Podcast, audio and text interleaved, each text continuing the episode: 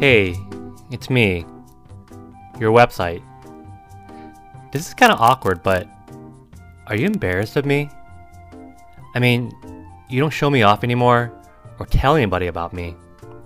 Worst of all, I know I have so much to offer you in helping you to find the best talent, to seducing your ideal customers, and articulating what your brand stands for.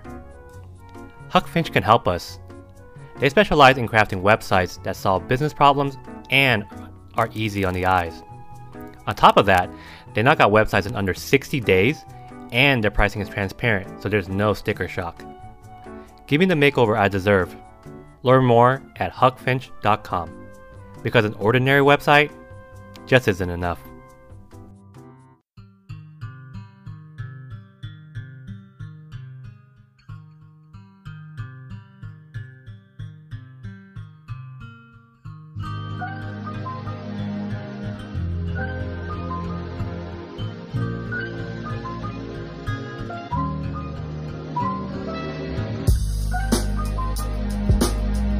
Welcome to Life on Brand, where builders and breakers share how they live life on their own terms. As always, the show is brought to you by the Huck Finch boys, Matt and Hein. Check us out at huckfinch.com. Again, that website is huckfinch.com. And also, subscribe to the show because you know you want to. All right, let's jump right in. We're here with the king and queen of the shrooms, Chris Carrier and Dina Wojcik.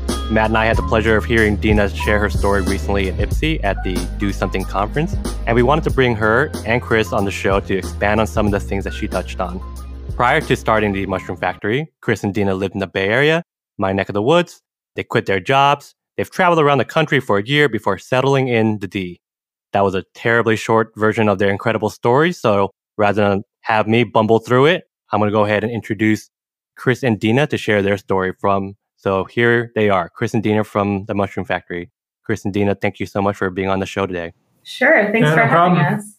So just wanted to, I mentioned it in the intro that you guys are not from the, from Michigan. You guys, but you guys have a Michigan made business. So can you guys touch on a little bit about your journey and how it got you in the D?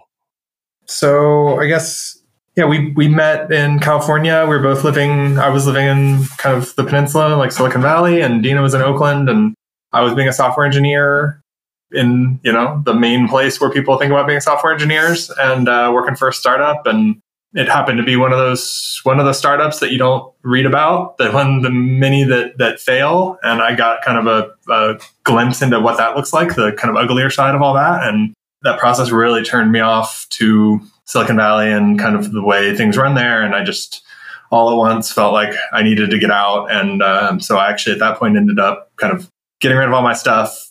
Um, actually shipped my truck to Hawaii and moved to Hawaii and lived in my truck for nine months or so, uh, just to get kind of as far away from the old environment as possible and kind of change as much about my life as I could. And yeah, I went through that kind of one, one end of responsibility to the, the far other end of responsibility and did that for a little while. And then um, in coming back to the mainland for some family stuff, ended up kind of reconnecting with Dina, who we've been friends for a long time. And yeah, I suppose a, a romance sparked there anew. and uh, we kind of threw our lot in together. I think at that time I was making sort of being a dirtbag probably looked pretty fun. She was being a teacher. And so I was like, oh no, I'm just driving around this tropical island and eating, eating mangoes and um, it's pretty great. And I think I sold her on that lifestyle. And so then, yeah, we ended up kind of going through this journey again together. We got rid of all of her stuff and then went to Hawaii again to kind of settle some of my affairs and then came back to the mainland and piled into her Mazda little car with all of our stuff that was left and hit the road. Yeah. And I think, you know, part of that at some point, I think it was in Hawaii, we started talking about what at the time we called our invent- adventure index, which was this idea of like, what what do we want next? What are the what are the boxes we want the next phase of life to check? And we'd go back and forth a lot about, you know, being a dirtbag in Hawaii is pretty great and pretty easy, but it also felt like it was lacking our lives there were lacking some structure or some impact or something that made us feel responsible. It kind of felt like we had retired and it just didn't feel like we had earned I, I didn't feel like I had earned that yet. Like I wanted more. I wanted to have done more. And so it became pretty intentional to drive around and find what places would check off some of these boxes that were feeling important at the time. And it was things like, you know, it's it's an interesting place to be. There's a certain amount of culture, there's a certain amount of possibility. It's less expensive than the Bay Area, but offers us some of the things we loved about the Bay Area, which was like access to the outdoors and people who are different from us. And, you know, those those criteria changed as we drove different places and spent time different places. But I think by the time we got to Detroit, it stood out so much for its difference than a lot of other places we had spent time and also for its friendliness. People were just overwhelmingly kind here. You know, I grew up in New England where now having lived in California and the Midwest, I go back home to New England and I'm like, oh man, people are a little bit mean here. I was like stunned by Midwestern friendliness and it was very attractive to us. And yeah, it just felt like a good place to try to put down some roots, at least for the time being, and, and see what we could grow here. And the mushroom thing had been a hobby of Chris's back in the Silicon Valley days. Just, I think, I don't know if you would call it this, but maybe as like an antidote to all the screen time to get home and grow something and do something unique. So that was a, a skill set that we had that then evolved into a, a business venture. I have a quick quick question, maybe back to Chris on the uh, maybe the captain obvious question is why Hawaii? But more interestingly, at least to me, what made you originally say, I can live out of a truck? This will work.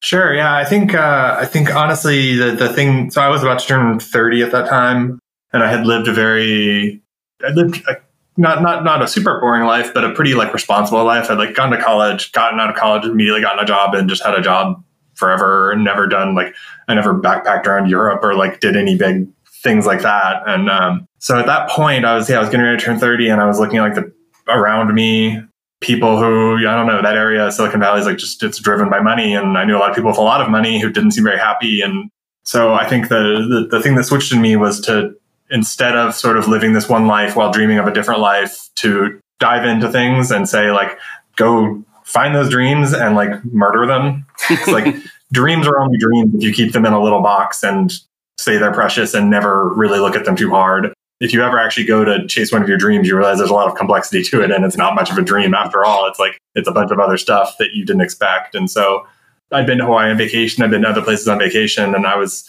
always doing this thing where I'd go. Um, I was I was really into scuba diving, and so we'd go on these like family trips sometimes to like warm places. Um, we'd like scuba dive as a family. Every time we left, I'd be horribly depressed because I was going back to this sort of life of that just never never felt very intentional. It just kind of felt like the life I'd stumbled upon.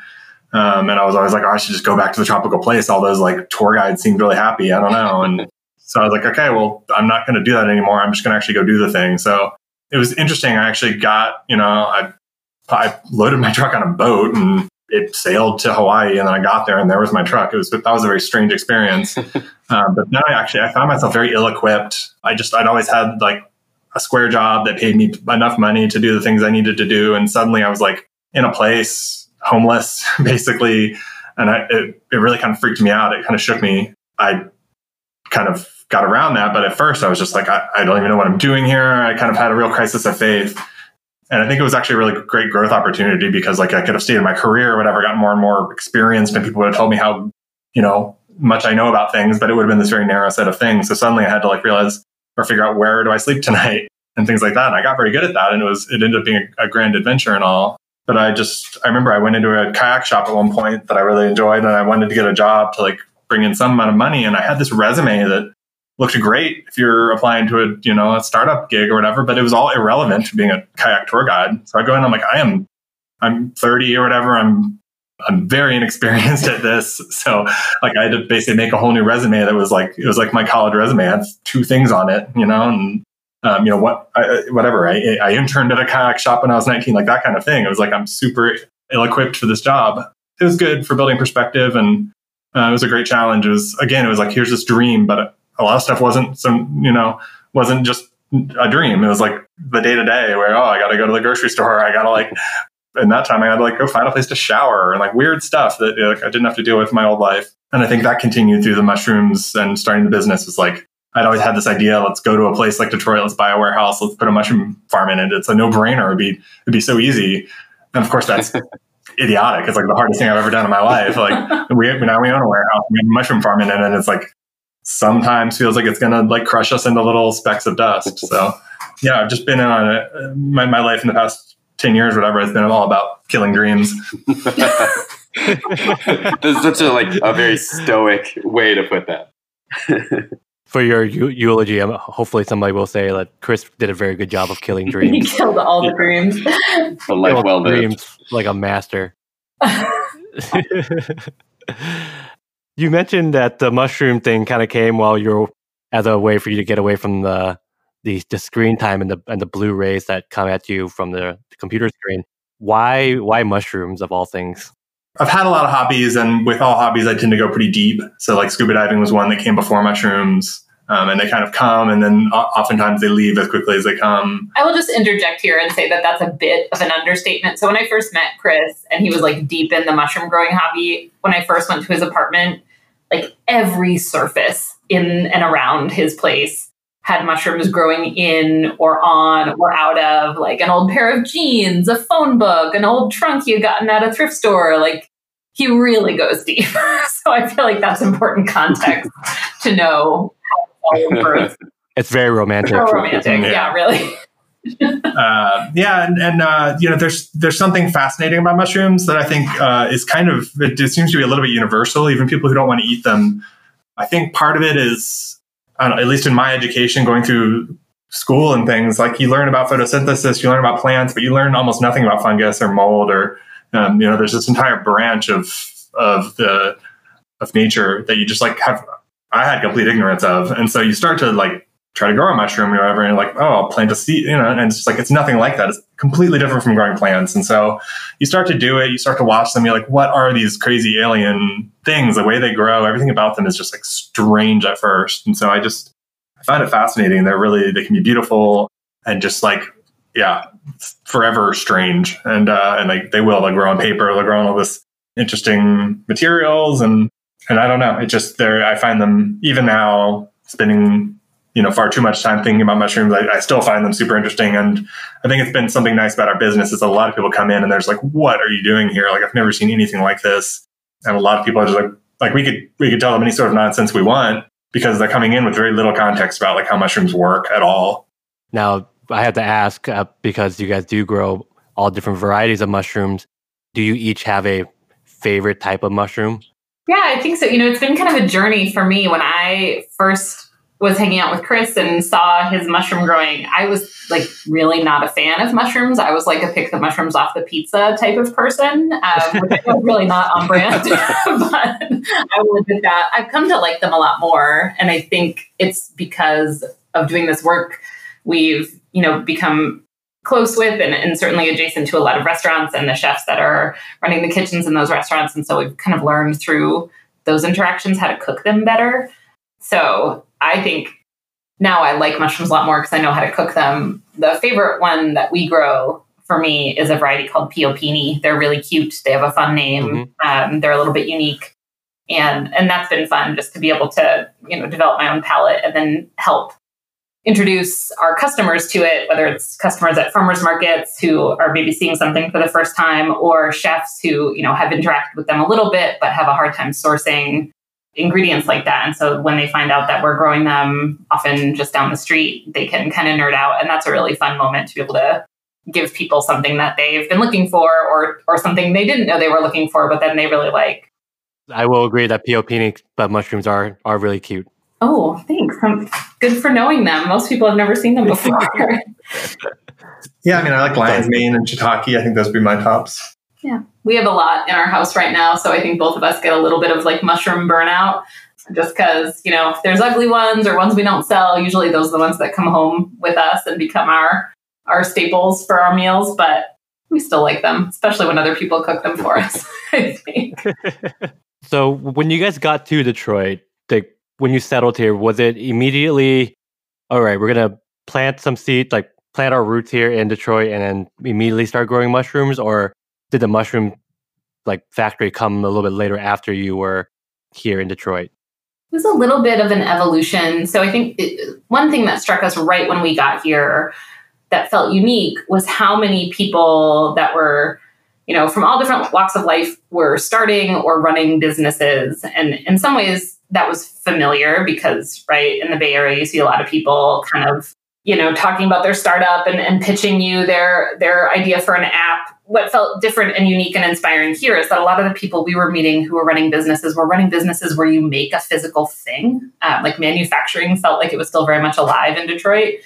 That was inspiring for us. And I think also there was just this robust community of people running businesses whether they be other farmers or you know all these different food businesses. And it felt like there was support here to launch a business even without a business background. I mean neither chris or i have an mba or had studied business really other than kind of being in the business of, of being an adult which like we were doing with medium levels of success. So i think we became attached to the idea of starting something and, and, wanting to build a company that we wanted to work for. What that company did was an evolution. At first, we thought, well, you know, Chris knows how to do software stuff, and I know how to be a teacher. So let's combine those things and do like a coding boot camp. And then luckily, we pivoted away from that because there's a lot of people doing that here pretty well.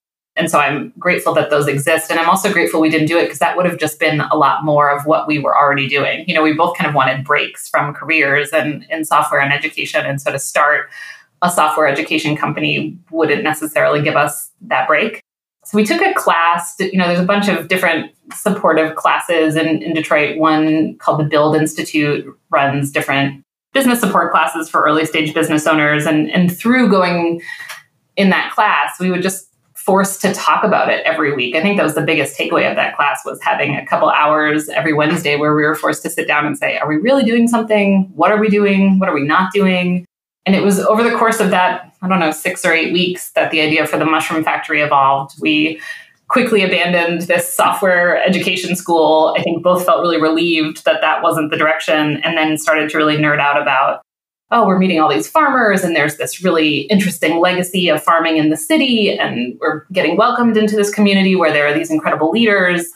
There's a gap in the in the types of food that are being grown in Detroit. You know, we wanted to make sure we didn't just compete with other growers who had been here for a long time, paving the way to even develop a literacy of what urban farming means. And, and so we didn't see anyone in the city growing mushrooms. And so it started to just become clear that that was a community we wanted to be a part of. There were amazing people welcoming us into that community, and, and we had we happened to have some know-how and some equipment to grow a crop that would hopefully kind of supplement the existing ecosystem of crops and not just directly compete with with other folks that were doing it.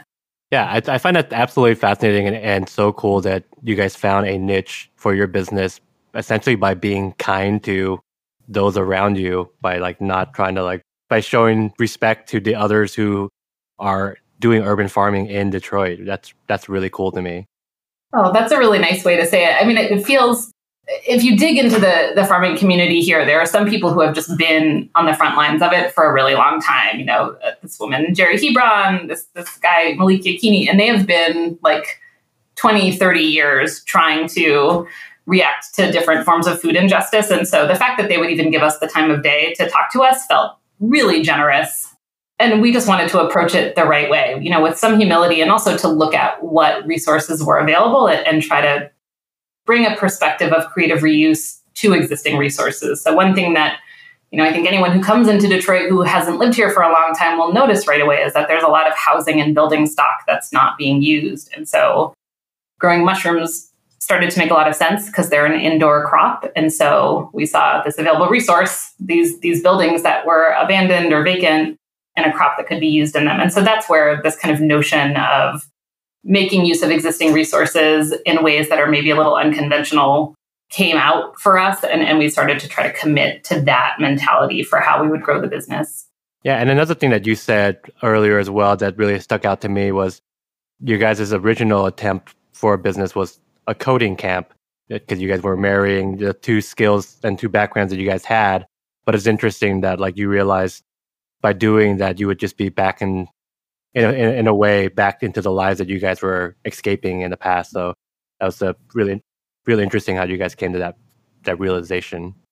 Well, it's funny. It's like all these adventures, I think, are little exercises in experiencing that moment of being really afraid and wanting to cling to what's familiar. Like Chris first got to Hawaii and was like, oh, maybe I should just get a job and live in a house. And he had to fight that and choose to live in his truck and work as a kayak tour guide. And I think we were like, oh, the scary thing, we'll start a business. Let's cling to what's familiar. So we'll do software and education and, and had to fight through that, you know, desire to cling to what's familiar and instead say, but but what's fun or or what's gonna put us I mean, that's where this idea of being just stupid enough comes from, right? Like, it's also maybe smart to cling to what's familiar because you have some proven expertise in those areas. And we do not, did not have expertise in, in being farmers, certainly not commercial farmers. So I think, yeah, it was a, it was a mix of being naive and, and being a little brash that got us here. And also like existing in a, in a place of privilege where we could take those kind of risks.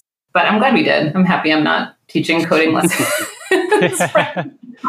and probably would be students are happy about that too. Yeah, I think the comment that you made about the the right amount of stupid, but we can maybe elaborate on that a little bit more in a second. But it was especially awesome hearing you uh, say that at the conference, having a teaching background that made me laugh out loud.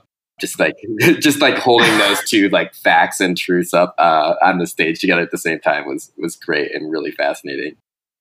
Thanks. I think that's, I mean, working with kids, I think is a foundational like work experience that I continue to be really grateful for and reflect on because like kids are the best at being the right amount stupid. You know, they, in my experience working with middle schoolers and high schoolers, it's such a cool age group because they've got these really mature minds. So they're having, you know, fully complete thoughts and ideas, but they're maybe not jaded enough yet to then try to hide those ideas from other people. And so a 13 year old will come out with some like real crazy nonsense about what they want to do with their lives. And it only feels like nonsense because I've got all my layers of, of being old that I filter it through. So I think honestly, I learned that from them. And then to, to find Chris who was trying to relearn that for himself it was, it was good timing for me. I was getting, you know, starting down a, a singular path of like, well, I'm just going to advance my career. And the thing in teaching is like, there's no, there's not really vertical movement in teaching. Like you either keep teaching in your classroom or if you want to move up the air quote scale, you become a principal and then you become an administrator and and you get further and further away from the fun part. Yeah. So I was kind of dealing with that, reckoning with that when when Chris was like, or you could quit everything and come to Hawaii. And I think it, it came at the right time to give me some time to reflect and, and get perspective on what I wanted and what I didn't want. Yeah. And and it's Hawaii. There's plenty of spam musubi to eat in Hawaii, and you really can't get that anywhere else. right. So. right. Yeah, it's a pretty good place to go and, and disrupt your life. You know, he wasn't saying, let's go, I don't know, many other places that would have been less compelling. Something that you you were talking about too that uh, leads us into the next question that we had. So we've like perf- perfectly scripted this, but that you guys like went into a business not having the experience or the background. You mentioned you don't have an MBA. You guys were not farmers. So you guys, first of all, had the self awareness for this. So congratulations for that. That's a that's a first step that a lot of people don't seem to recognize. But you also went out to the Build Institute. We saw you guys have a video that you guys did was a Motor City match. So we're bringing this up because what we see a lot in entrepreneurship right now, it's, it's glamorized in a way where you, it feels like you have to do this on your own, but all by yourself, or else you're cheating or you're not ac- accomplishing this great thing because you got help. So, what made you guys have the humility to reach out for help and to get support to to create a business?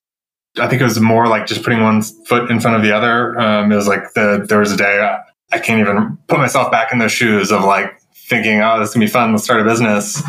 So how do we do that? And like neither knew thing one. So it's like, well, I guess we'll like being who we are, we're like, we'll find a class or something like a class will teach us how to do it.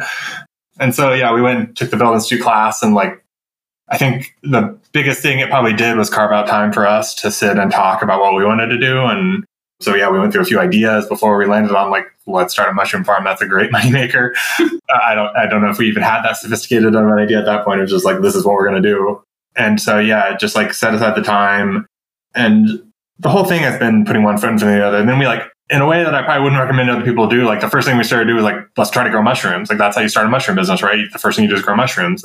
over the years of trying to do this, I realized, well, maybe that's not really, if you're trying to start a business, maybe that's not where you necessarily start. Being sort of a technician, I'm like, well, you just start doing the thing and then you kind of tack on all the other stuff later. So we started to grow mushrooms in like the closet of our 500 square foot apartment and humility or anything like that. I think it was more just like we had no idea where to start. So like, yeah, start the class, start with anything. Um, and I think there's merit to that and there's danger to that. And I think also, you know, the asking for help was really by necessity. I mean, we saw people around us who were our age and, and made themselves approachable. And the big difference between us and them is that they were running successful companies. And so I think just like pure curiosity would would drive us to ask questions and ask for help.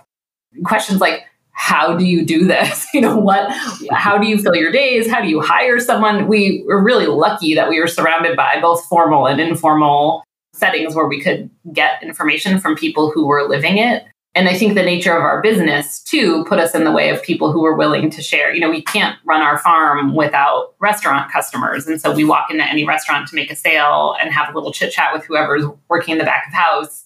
And inevitably the things that would come up were, did you know that this was a thing? Or, you know, where do you get your shelves? Crazy these things that I never thought I would care about you care deeply about because they're impacting the day to day of how you run your business. And, and then luckily when I'm driving around the city delivering, I get to see all these little snapshots of other businesses in action. And so curiosity would just grow. I would see people doing things that I thought were unique or seemed to be going particularly well. And I found that once I started asking, people were really generous about sharing. And I think now we're in the same position as like you you do something a little bit wrong for a while and you learn a lesson and it feels like a hard fought lesson. And if someone asks you about it it feels like this great gift that you can give them to say oh don't don't make the same mistake i did. Don't do it wrong the way i did. Do it this way. I learned the hard way that this is the way to do it. And so we're surrounded by this community of people who have learned all these kind of specific lessons the hard way. And i think we're all eager to tell each other don't do it like this do it like this and if enough of us I think there's room for more of it, honestly, amongst the, the Detroit entrepreneurial community, is just to have people constantly sharing this worked for me, this didn't, this resource is really useful, this wasn't. You know, there's because there's only a certain amount of time in a day. And so it takes a lot of energy to vet is it worth going to this class? Is it going to give me what I need? Is this really a launch pad? Or, but just expanding our, our network and asking questions was necessary and also has helped us move forward yeah, absolutely. That's something that's been true for us as well. Like it's kind of nerve wracking to start asking for help or questions like the first few times, but at least in our experience, we were lucky as well. Just people seemed so open to like wanting to help. And I think there's something with all entrepreneurs, or not all, but most, where it's just like you want to save people like some of the pain uh, that you experience or some of the, the bad decisions you made. So there's always, at least for us as well, been such a willingness to share in our community, which is so critical. Yeah, absolutely. You also mentioned in there that story uh, that I think you talked about at the conference, the story of your first sale that seems to tie into the maybe the just being stupid enough, aka like courageous, whatever way you want to phrase that. But would you be willing to share kind of that that first sale story that you talked about at the conference? Oh, sure. I mean, it, it was just a, a series of being in different contexts, right? So we were in the context of our apartment and we had actually successfully grown some mushrooms and it felt like this huge accomplishment. And then, you know, we we had them in a shoebox and we suddenly transitioned to this this new mindset, this new context of, well, I guess we want to sell these. And so we kind of shuffled down the street to this diner that we had been going to for a while and we really liked the feel there. Rose's Fine Food. I mean, I would recommend it to anyone. They they have done a really excellent job of creating an atmosphere where you go in there and they are really kind to you and they feel like you know you feel known. And so i think that it was not an accident that that was our first customer because that was the, the place that we felt the most comfortable going to do this kind of uncomfortable thing which was to like shuffle in and kind of shove a shoebox full of mushrooms across the counter. And it it's really just speaks to them. They were really generous and really supportive and and liked them and i think gave us confidence at the exact right moment because then you know we tried that same move many more times and were met with rejection. But i think it was really important that the first time we were met with this warmth and, and encouragement and quickly also learn like maybe don't put them in a shoebox and when you make deliveries you go in the back door not in the front door. You know there's these little things that you just don't know until you know. But starting with them and their being so supportive i think set us on a path of thinking oh, maybe we can do this. You know, we'll we'll polish it up a little, but it's not impossible. And and they're just people also who are trying to do a good job. And if they think we could grow something that would help them do a good job, then we'll fit into their routine. But it was terrifying. I mean, I think that continues to be something we struggle with, which is we like growing this food and, and we like our customers. And there's this moment of having to make a sale that just is tough. Like it's hard to ask for money and it's hard to ask for money for food because of all these reasons. You know, food is this really politicized thing and access to healthy food is is a really tricky thing. And so to put a price tag on it and say, well, it's worth this much, I think that causes us a lot of stress and continues to. You know, I think we'd both be happier if we could just give them away for free, but that's from those business classes we learned that you're not supposed to do that. We did cover that in those classes, so that's good. no, that there's such a great lesson, you know, baked into that too. I think for anyone selling anything, particularly like food is, I think has its own unique challenges as most things do. But is there anything that you found that helped you overcome uh, kind of that struggle for asking? Obviously, still experience experience it to some extent, but from the shoebox days, are there any lessons that might translate to others? I think for me, there was a real personal journey of like taking myself a little more seriously. And you know, the, the lesson I think is that I had to take myself seriously or acknowledge myself as a farmer or a grower, whatever identity I was going to use. If I didn't believe that and if I didn't put that forth, no one was going to give that to me. And so I would kind of I had to make a, a, a shift from kind of apologetically, you know, shoving a shoebox across the counter to carrying myself with a little more confidence to say, this is something that I'm proud of. I grew it. I know it's high quality. And so, for all of those reasons, it's worth the money. And that's, you know, it's something I struggle with still, but it was a big transition for me to, to kind of see myself through a new lens of being like, no, I run, I run a business. Of course I do. Why wouldn't I? And it took a yeah. while because for a long time it was like, oh God, I don't, I don't know what I'm doing. Yeah. To get past that cringy part and just kind of walk into a room and try to be a little more self possessed, I think has been the biggest thing for me. What about you? I guess sometimes that, something that I've I think thought about recently is like this idea that you, you can't be in it without being of it. So like I, I hear a lot of people, and we were guilty of this too, saying like we're going to start a business, but we're not looking to like make a million bucks a year. We just want like some humble thing or whatever, as if we're like want to start a business without becoming business people. But like you just can't do that. Like if you want to start a business, you have to become a business person because there's all kinds of technical things about running your business that you're going to have to learn and understand. Like, do you want an LLC? Do you want a partnership? Do you want an S corp? Like, you got no one's going to figure that out for you. Like all this stuff, who's going to do your books? Like all these things that people tell you. You can even they told us them in the class. And you're like, oh, sure, I've internalized that knowledge now. But like we didn't actually take any action on that stuff until we slammed into a wall. Like the idea, okay, you need your accountant, your lawyer, like all these cliches you hear about starting a business. You can't hear them until you realize until you're one step too far and you go, oh, that's why someone told me that. It doesn't make sense now. So like if you're going to start a business, I would suggest try to start one that's going to make many millions of dollars because it'll be a lot easier. Um, and like a humble business is not a business at all. It's just a business that's going to go out of business. Like uh, I think starting a business has been like an assault on our ideals because ideals and business have trouble living together sometimes.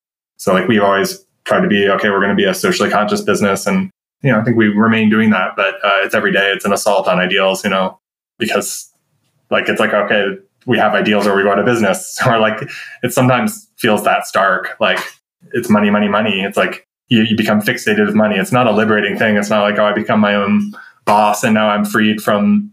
It's like being an employee. It's certainly being an employee is great because you don't have to worry about all the nonsense that like goes into your paycheck. So in some ways, it's made me it's it's about killing the dream. You know, starting a business can be a dream to people, but it's like it's dirty. It's like a dirty everyday soul crushing sometimes thing, and great. And it's also had like the most like the biggest wins, but the biggest wins only come from the biggest challenges. So it's like it's just two sides of the same coin. I think it's injected a lot of complexity for both of us. You know, weirdly, I think it's given me greater compassion for figures in the world that I normally would just be like, oh, that's a villain. You know, like landlords and business owners, like things where you're just like, oh, they're the villain, like they're the man and we're fighting the man. And then weirdly, we're in this position now where like we own this building and, and we rent it to ourselves. So we're our own landlords. And so I'm like, I hate my landlord, but I'm my landlord, you know? So it's, yeah. it's, it's blown open things that felt really black and white to me before. And and like everything you know once you know a little more about it there's complexity and like oh it, it costs money to keep a building from crumbling to the ground but then it, it also costs money to run a business aside from the thing. Like we actually spend pretty small amounts of time talking about mushrooms now. We talk a lot about like our employment strategy and our distribution strategy all these things that are kind of adjacent but become in some ways like the core of it. Yeah, it's been it's been tremendously humbling and you know, I think depending on the day, we feel like we're living the dream or slaying the dream and maybe it's always a little bit of both. But it has forced, I will say, like on a positive note, I think it's forced both of us to be very present because you can't just kind of let it wash over you the way, you know, with other jobs I've had. Kind of just show up, do the work, put in the hours, go home, and you're like, man, what what happened on Tuesday? Like, I don't even really remember Tuesday. Like, I don't really have days like that now because since we're driving the boat, we have to be fully engaged in it, even when it feels like we're about to drive it into a brick wall. right. Yeah, we were just recently talking with uh, someone on on this similar topic about you kind of you kind of lose the ability to like just hate your boss and like you know just go out after work because you are your boss. Yeah. So you kind of right. lose that like freedom just be like, my boss or my manager makes things so hard. It's like I am my boss. So all of this is my own own design for the better or for the worse. Right, exactly. Yeah. I mean, I feel like some days I hate my boss more than I've ever hated a boss. It's just unfortunate that that boss is me. But right. yeah, still sometimes I want to rage against her. yeah.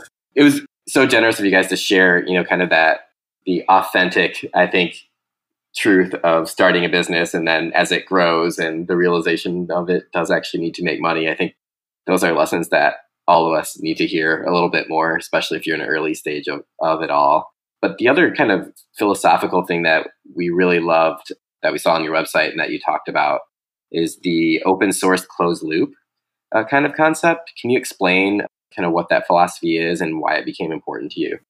Well, yeah, I mean, open source comes from, I mean, it was born in software and the idea of like, uh, you build something, you put it on the world, the inner workings of, of it, and then other people can come and contribute to that project. So coming from the world of software, people open source wildly complicated things that, I mean, companies do it. They spend a lot of money building things and they'll open source it. Individuals put a lot of their personal time into building things and then leave it open source. And, uh, so for me, that was a very natural. A lot of my work was based on using open source tools, wildly powerful things. Like part of me was always like, why do people give this away? But it, you know, but it's, it, it was the foundation for building a lot of bigger things because you could get tons and tons of people together and lots of eyes on something and make it bigger and better by having it be open source. And so, you know, some people found ways to build companies that could then make a lot of money off those, you know, kind of by having a big platform, then you build tangential things off of that and you know you become an even bigger business. To me it was kind of a natural thing coming into agriculture and farming um, to say like well we don't want to just kind of hide everything and be super secretive because like we could be bigger we can be move faster and things if we can like make a bigger circus tent to invite more weirdos in to help us do these things you know, and I think that fit right into that that closed loop idea, which is mostly just about kind of responsible usage of resources and like trying to be efficient and trying to, you know, not just again lose all our ideals as we try to scale. But it was interesting taking that idea of open source into the world of farming, where which ends up being when you get into farming as a business, ends up being kind of a secretive, not open source friendly world, is what we found, and it can especially be true of mushrooms uh, because they are kind of complex and hard to grow in their own ways, and there's not a lot of information out there. So people who figure their things out and then they they hoard them like little secrets, and they don't want you to come visit the farm. They don't want to talk to you. They don't want you know we've been excluded from mushroom groups because they saw that we claimed to be an open source mushroom farm, and they didn't want us to share their magical secrets. To me, I think that's a short sighted. That's a short sighted thing. That's just going to keep you being small and kind of insignificant because you're not broadening your your way of looking at the world. So we were like, well, we'll give away some of the things we can figure out so that we can do, go do more interesting things. I mean, farming is farming is repetitive and farming is doing the same thing every single day and so you get until you get it perfect so we would like to be able to not have the rest of our lives be exactly the same as the one before it so if we can give some of that out to the world and then go on and do more interesting things i think that's better for us And I think too, there's a a vein in the open source closed loop philosophy for us that has to do with transparency you know both about farming practices but also just about food sourcing in general. I think it's become more and more of a hot topic but it's still a topic that only certain people are accessing and and have the privilege of getting to care about where their food is sourced and how it's grown. And i think the more that we can just blow it open and say this is exactly how we're doing this these are the resources we're using this is how much this is what we wish we could do better this is what we think we're doing well just removing those layers of secrecy i think has helped us strive toward our ideals and, and make our farm a little bit more approachable. You know, we're in Detroit. We came into a city as two white people. That's a majority black city. And I think we run the risk of creating a space that feels like a white space in a black city. And that's something that we try to be really cognizant of and work against. And it and it takes work because for whatever reason in this country, mushrooms are the domain of white men. So, you know, we've been we get kind of kicked out of groups both for saying we're open source and also because sometimes I'll be the one who shows up and I think it just breaks people's brains that there's a woman saying like let's all share our ideas and people do not want to see that. Some people don't. So if anything I think it's made us cling more to this notion of let's really be open source. Let's really try to invite people to be part of this who maybe wouldn't otherwise find a foothold here. In some ways in response to other people's secrecy and to kind of be defiant and say there's no reason we can't. There's no reason you can't. There's no reason our neighbor can't. That's what we're engaging in right now is trying to be welcoming and be open and make these products available and also make enough money where we can keep going and keep being sustainable. And i think that's kind of the crux of, of our current challenge is can can we do all the things?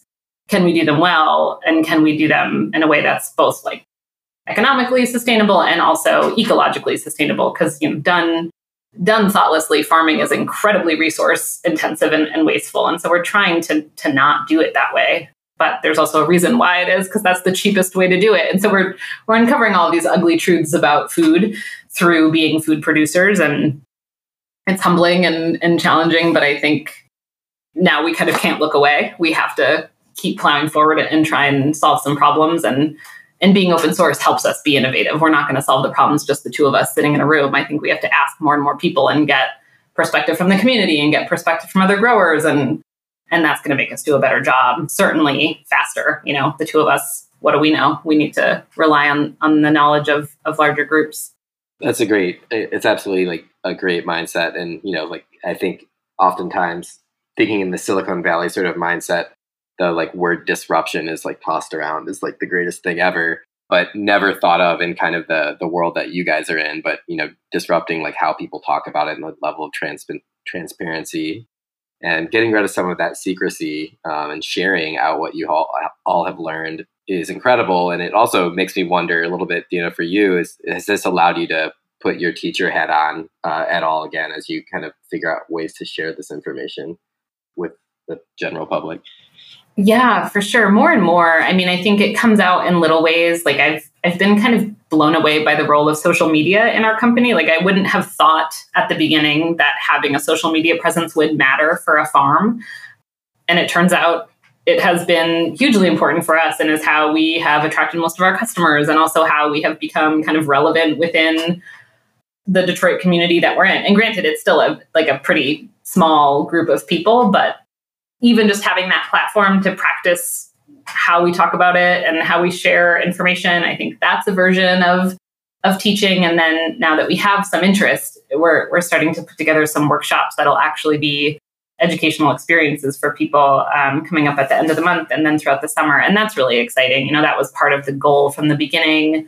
But it was also a little scary because, you know, back to feeling like, who am I to do this? Well, having to convince myself, okay, you know, we have something to say, we have something to share, we can invite people in and not necessarily just lecture at them and tell them how it is, but but do something together and facilitate an experience where people can ask questions and, and make experiments and, and maybe learn something themselves that then they can share back with us. That's the part that I'm most excited about. Yeah, hopefully it'll happen. The next couple weeks will bear that out. So we're we're nervous and excited about it. we'll keep an eye to see how it turns out. Thanks. And Chris, how how are you able to apply your your background into uh, what you do with the Mushroom Factory? Well, there uh, there are just like technical you know, coming from software, there's there's technical problems to growing mushrooms. They're um, very particular about their sort of growing conditions, and so there's just getting that all dialed in has been something that probably I spent more time on. Getting the humidifier working right and the ventilation and all these things, it becomes a kind of an you learn a lot about HVAC. And um, now I spend a lot of time going in buildings, looking at their duct work, wondering how it all comes together because uh, it's another thing that like you just never appreciated the complexity until you try to do it and you go, you know, how do I keep something 98% humidity while having huge airflow while keeping it warm in a Michigan winter? So some of that, you know, coming into food production and growing and um, we come, you know, we've, we've crossed paths with sort of food safety rules and all this. What I ended up doing and what sort of uh, the, the farm is powered on is kind of, again, open source tools a lot of them made for kind of running your your maybe your your servers for your website or your you know whatever your platform is but they're made for collecting data graphing it things like that. But for us we just use them for collecting all of our uh, environment data humidity airflow co2 levels things like that. And then we graph them using all these kind of tech tools. The nice thing is that when it, when it comes to food safety and all that a lot of the rules come around um, record keeping being able to say you know, I kept this, you know, food product at this temperature and I have an audit log that can prove that. So some of that just came for free because like that's my natural way of setting things up. That's how I would set up a new, you know, if I was on a job that, you know, was putting up servers, I would use these same tools. So that all just came naturally to me. And um, I think there, there had there have been some beneficial side effects that I didn't even know about because I didn't know about any of this food safety stuff at first. Very cool. All right. Well, you guys have both graduated to the slow burn. Ooh. So we're going to ask you a few a list of questions here that we ask every single guest, starting off with how do you define success? Guess I'd have to experience it before I would really know how to define it. yeah, maybe not a destination. Uh, it's a kind of a state of mind. Yeah, that's interesting. Yeah, I think it's probably hard to define because it's it's hard to experience. You know, one thing we talk about a lot is like we've had little wins throughout this journey and, and also plenty of, of losses, but we've noticed in ourselves that when we're in the moment of a win, it's hard to stop, or we tend not to stop and be like, hey, this is good. This is right. We did this well. And so I think for me, maybe success would be recognizing success as it's happening instead of immediately on to the next, you know, because you do need that kind of relentlessness and that drive to, to grow something. But I think it's a skill that you have to practice to be grateful and acknowledge in the moment that that something, even if it's something really small, went right. So yeah, I think it's a mindset. Maybe that's a good way to say it. Mindset. Yeah, I, I love always doing the slow burn with two people, two guests, because usually they, there's something to add from each, but then it's always the same theme, like the mindset idea for success. So very cool. The next question is can you describe a time when you experienced doubt about whether it could be around just starting the business or having the necessary skill? Just a, a time that comes to mind that uh, relates to doubt. sure. Like all the time. Many times. I think one big one, which was kind of like a critical a critical point for us was early in our experience. You know, we we we did kind of a a bold thing and we got this warehouse with the intention of locating our farm in it. And pretty early on, after we bought the warehouse, we discovered that there was an underground leaking oil storage tank, which is like an environmental nightmare. You know, it's like a couple steps below being a super fund, just really bad. Several steps below. Yeah, but just not not what you want on a property you own, especially not a property where you're trying to grow food. And it was, yeah, it was awful. You know, we were like, oh, we just spent all of our savings on this building and now it's going to cost even more to to clean it up. And there was also kind of dangling eh, the possibility of like not cleaning it up correctly which would be the cheap way to do it. But like that would put all of our principles of our business and ourselves on the line to be like yeah we're open source closed loop but we're just going to turn our backs on this leaking storage tank. So you know in some ways it was the moment of of greatest doubt and fear because it was this expensive unexpected problem and in some ways, looking back, I, we get to feel proud of how we dealt with it because we dealt with it that you know the right way, the responsible way, the environmentally friendly way. So it, it's interesting. Like in the moment, it felt awful. Looking back, it feels like this thing that kind of made made us grizzled and tough and, and dug into our ideals. So I like having it as an anecdote, but it was excruciating at the time and, and truly made me want to just burn it all down. yeah, one thing that I found uh, living it that uh, I think has been interesting is, you know, you hear, especially because of the way we treat entrepreneurs now, specifically successful ones, but um, there's always a story of the entrepreneur who, when things got tough, they just doubled down and persevered through, and then they became, you know, whatever billionaire, whatever we're talking about. The trouble is that, like, when when you're in that moment, you're not able to tell the difference between whether you're that person or whether you're the, the dope who kept going long after they should have shut it down. Like, you can't tell while it's happening. You can only tell afterwards that you're the plucky one who, you know, found success through the eye of the needle so yes, some of the ways we treat entrepreneurship and starting businesses and things is actually kind of problematic for when you actually get into it and realize, you know, that it's not quite that simple. We need to start like failed entrepreneur magazine. Mm-hmm. Yeah. well, on, on the topic of failure, the next question for you both is what's a lasting lesson that you learned from a failure? I think it, it for me comes back to relationships and having the humility to ask for help when you need it and when a situation arises you know i think there's a there's a part of both chris and my personalities where when things get hard we turn inward and that can feel stoic and you know like private and all, all these things that maybe are like oh I, we don't i'm not going to trouble anyone with my troubles. But there's been you know big and small failures with the business whether it's like oh, we have too many mushrooms to fit in our fridge or we need help harvesting. You know there's been all these moments where the simple answer was just ask someone whether it's for mm-hmm. fridge space or to borrow their car or to loan you their truck. Like there's always a, a kind of quick ask and it yet feels really hard to make that ask. So i think for me and i keep learning it and then not remembering it and needing to learn it again is asking for help. And maybe asking for help before you're in too deep because turns out people are really happy to lend a hand especially when it's like not that hard on them. And so timing it when you can be like oh this would this would be really helpful. Like can you give me a half hour? Can you give me that truck for a minute?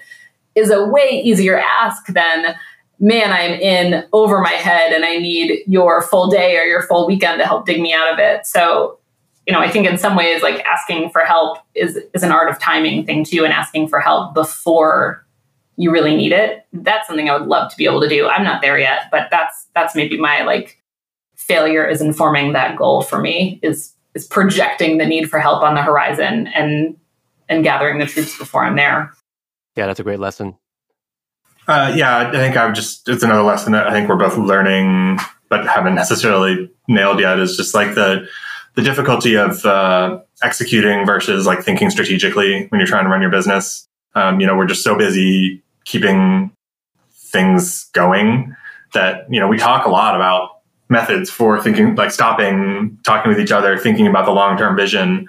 But then the week starts and it's just like a crazy, like car crash slash roller coaster ride, and there's no time to do it. And so finding finding ways to hold that stuff, hold barriers to the day to day to make sure you're going in the direction that you want to be going. I mean, it's easy to get going executing and then be like, what are we even doing? Like, is this where we want to be? Is this, are we even heading to where a des- like you can't get to the destination you're going to if you don't even know what the destination is. So like we're always right. trying to figure out what our destination is. And I, it changes a lot. We still don't necessarily know completely, but it's a lot harder than maybe you, you see, you think it will be to know what success even is yeah, and like building in the time to come up for air and reflect on what you've done and then where you're trying to go. I mean, even today I was delivering mushrooms to one of our restaurant customers and I was talking to the chef and she was like, Man, I've been struggling to store these bags of flour for two years, and I just learned that there is a tool that is designed exactly to be a flour storage tool. And I just, it never occurred to me to Google it because I just thought it was my own unique, frustrating problem. And so it's things like that, like that that is kind of an insignificant seeming little thing, but it was causing her like some amount of stress every day. And lo and behold, having enough time to just look into it for five minutes, and there's the perfect solution. And I think that that really encapsulates this feeling of like, if only I could take enough time to breathe to acknowledge what my problems are, maybe I could solve them. but sometimes we're just plowing through before we even, I don't know, take the time to to identify the problem. it's tough. I mean, I think I think another way to say that is like finding balance. So that that's a hard thing. Yeah, that's uh, that's something that every small business owner can definitely relate to. Being able to find time to work on the business while getting sucked into it, uh, Right. find that balance. Is a, Yeah, uh, for definitely sure. a challenge. So the next two questions are two sides of the same coin. So the first one is what's one thing you found surprisingly difficult when you started your business? And on the other hand, what was something you found surprisingly easy starting your business? Surprisingly difficult, I would say, is like uh, managing finances, managing the books. I find that still staggeringly complicated. Um, you know, you have the tools, but you have to have a much deeper understanding of financials than I really pictured heading in. You know, what different costs are, how that affects all your accounting stuff. I still don't like it. I wish I could ignore it, but you can't. Uh, so that's definitely harder than I expected. I would say at this point, something that's a little easier than expected is like selling our product. You know, I think we're in this fortunate, maybe niche market where there's a lot of, especially restaurants in the city right now, that care about food sourcing and and care about food stories. There aren't a ton of people that are doing the same thing, and so, you know, for a while we were just selling out, and that felt really stressful because I was like, oh, I know, I, wa- I want to have enough for everyone, but also it was a great problem to have. And so I think the selling ended up being something that that is relatively straightforward. Like I don't, I'm not putting a lot of like, not a lot of my day to day effort goes into trying to drum up new business. And I think that's because of things like word of mouth and Instagram and, and being in this kind of relatively small food community in the city. But that's been a, a really lovely outcome, you know, not something I would have necessarily expected, but it's great. Yeah, that is a surprisingly easy. I would venture to guess everybody would love to to be able to answer that question. That it's it's easy drumming up business. Yeah, I maybe, and, and that's how it feels right now. You know, if we talk in a month, maybe I'll be like, "Oh no, we need more customers." You're catching me on a on a day where we have the right amount of customers for the right amount of mushrooms. So, but of course, like in all things, and and maybe farming especially because there's so many uh, variables, that, that'll probably change. But for today, that feels manageable. Maybe not easy. Nothing feels easy. It feels manageable. I like manageable. The next question, and I'm going to go ahead and, and prefix it by saying this is usually the one that gets everybody in the slow burn. The question is what's one song that captures you as a person? Gosh. I mean, we've been living for Janelle Monáe recently. Like the whole Dirty Computer album is the soundtrack to a lot of our long work days.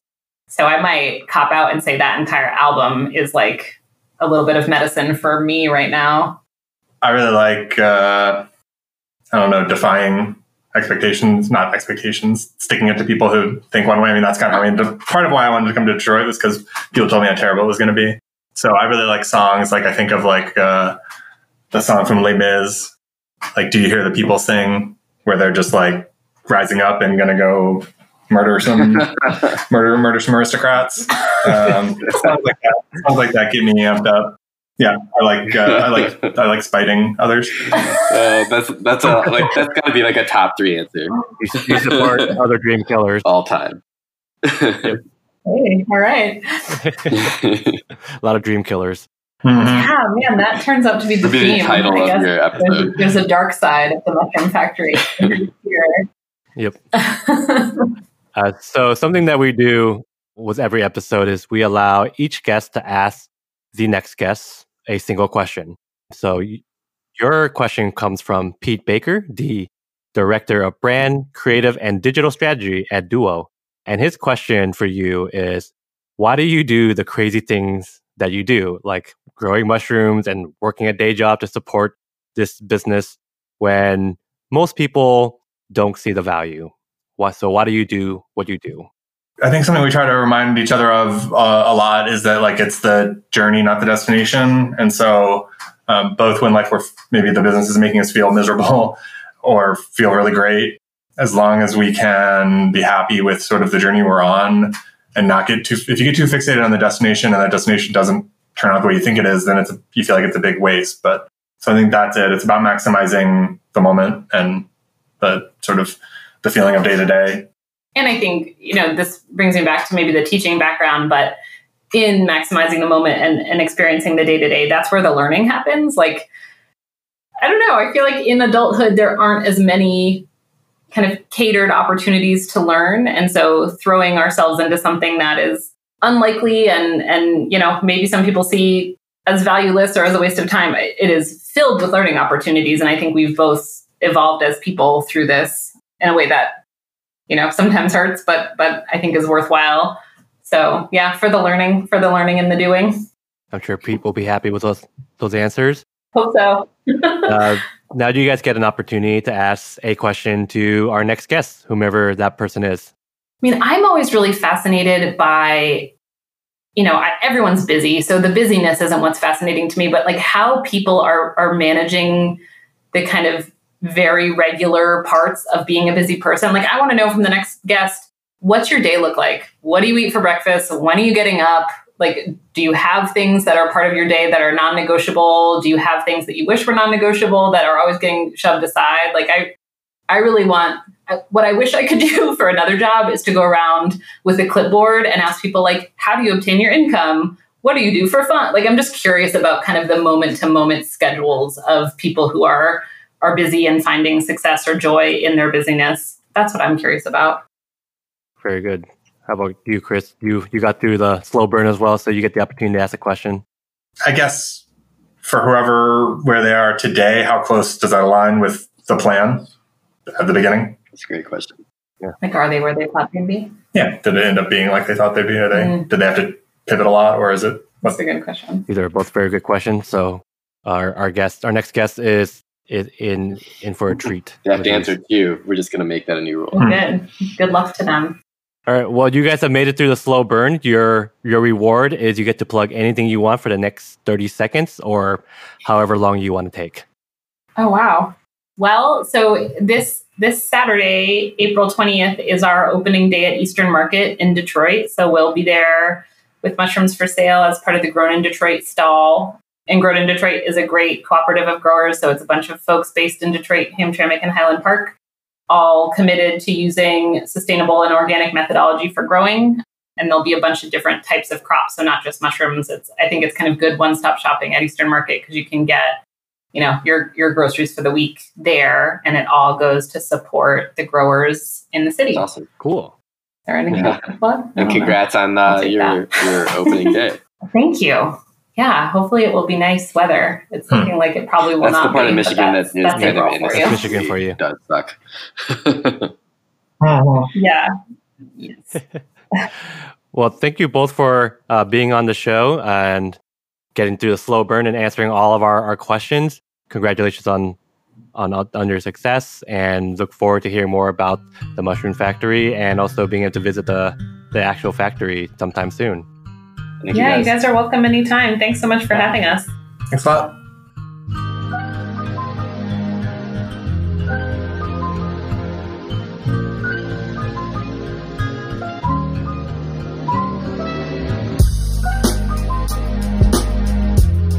And that's our episode, everybody. If you had a blast like we did, make sure to subscribe to the show. You're listening to it already, you might as well. It's available on Apple, Spotify, and everywhere else. And hey, make sure to share all the love with the makers and breakers out there in your life. And thanks for listening and keep your life on brand. Life on Brand is a Huck Finch production. Make sure to check us out at huckfinch.com for all your branding needs. That website again is huckfinch.com.